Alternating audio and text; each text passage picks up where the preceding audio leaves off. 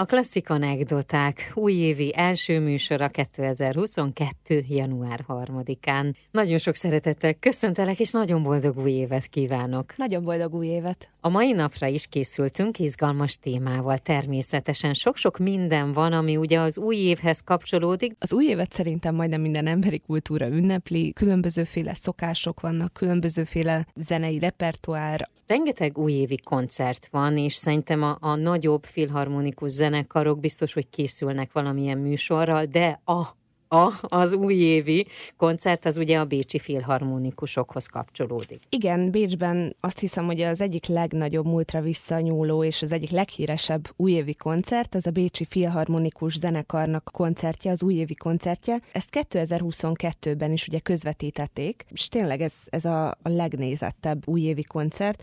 Összesen három előadása volt a Bécsi Filharmonikusoknak, és hát ez a három előadás, ez mindig teltházas, ami szerintem nagyon izgalmas ezzel a koncertsorozattal kapcsolatban, hogy írtókeresettek a jegyek. Azt hiszem, hogy 400 ezeren akarnak mindig évente bemenni a Muzikferánynak a termeibe, annak érdekében, hogy mindenki helyet kapjon a koncertteremben, ezért online lottósorsolással teszik lehetővé az érdeklődők számára, hogy mindenki lehetőséget kapjon arra, hogy egyet vehessen.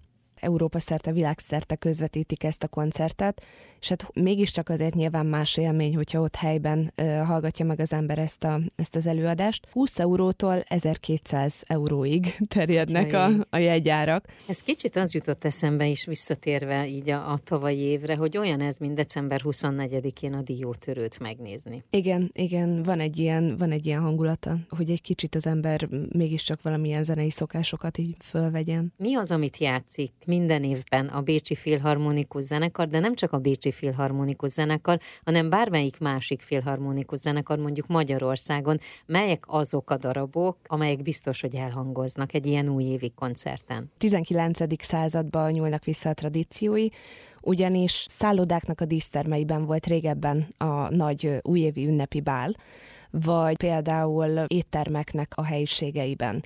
Táncos zenés eseményt, ezt mindig egyfajta ilyen nagy étkezéssel, pesgőzéssel kötötték össze.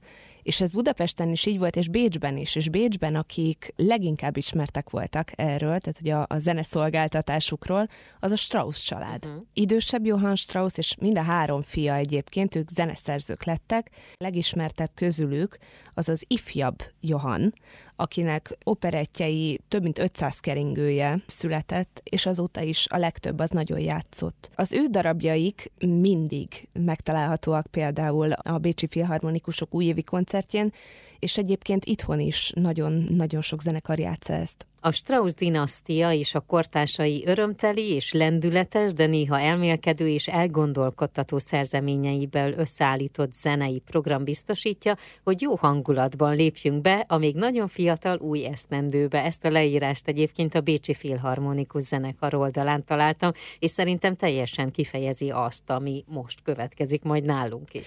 Igen, és különösen az izgalmas ebben, hogy, hogy a Strauss családnak a tagjai, ők hogyan viszonyultak egymáshoz mert ebből az egymáshoz viszonyulásból nagyon sok újévi darab is született. Többek között a idősebb és, és ifjabb Johann Strauss között volt egy kis konfliktus. Az édesapja Johannak, aki szintén Johann, nem nézte jó szemmel, hogy a fia zeneszerző szeretne lenni és ráadásul eltérő politikai nézeteket is magukénak tudtak. Az ifjabb Strauss az természetesen forradalmára alkat volt, és a 48-as forradalmakkor inkább erre az oldalra húzott, amíg a papa megmaradt egy császárhű vonalom. Ez ihlette például a Radecki indulónak a történetét uh-huh. is. Radecki tábornagy tiszteletére írta idősebb Johann Strauss azt az indulót, amit egyébként az újévi koncertek legtöbbjén is eljátszanak. Ebből fogunk most meghallgatni egy rövid részletet a Berlini Rádió Szimfonikus Zenekar előadásában. A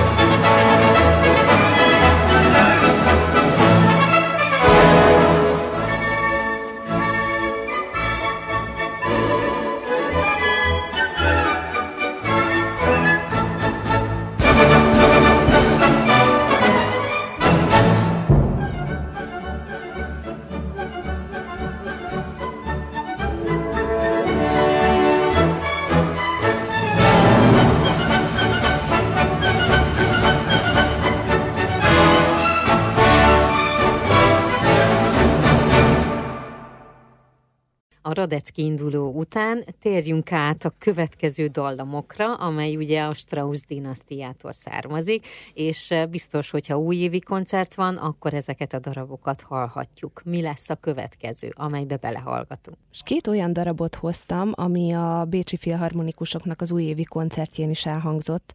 Az egyik a Pesgő polka. Ez egy ilyen tipikusan újévi polka, ez egy újévi darab, amit 1858-ban szerzett az ifjabb Johann Strauss, és egy sikeres orosz turnén adták ezt elő. Igaz, hogy a nyári koncertszezonban, tehát nem feltétlenül szilveszter alkalmából.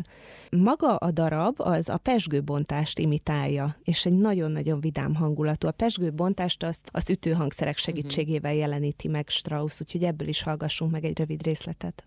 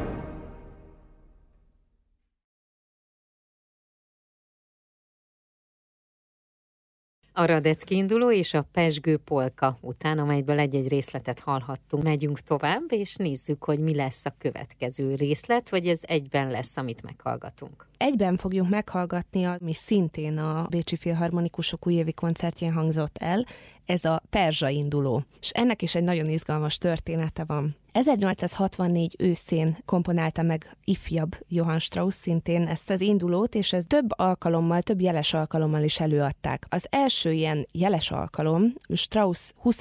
zeneszerző évfordulójának a megünneplésére volt, a másik pedig egy elég izgalmas történet, az 1873-as Bécsi világkiállítás alkalmából adták elő ezt az indulót. Ekkor látogatott el Bécsbe Nasser ad-Din perzsa sah, akinek a tiszteletére ajánlotta Strauss ezt a művet, ugyanis nem tudták előadni, a katonazenekar nem tudta előadni a perzsa himnuszt. A perzsa himnusz helyett játszották ezt a perzsa indulót. Kiktől fogjuk meghallgatni ezt a darabot? A berlini filharmonikusok előadásában fogjuk ezt meghallgatni, és Herbert von Karajan vezényel.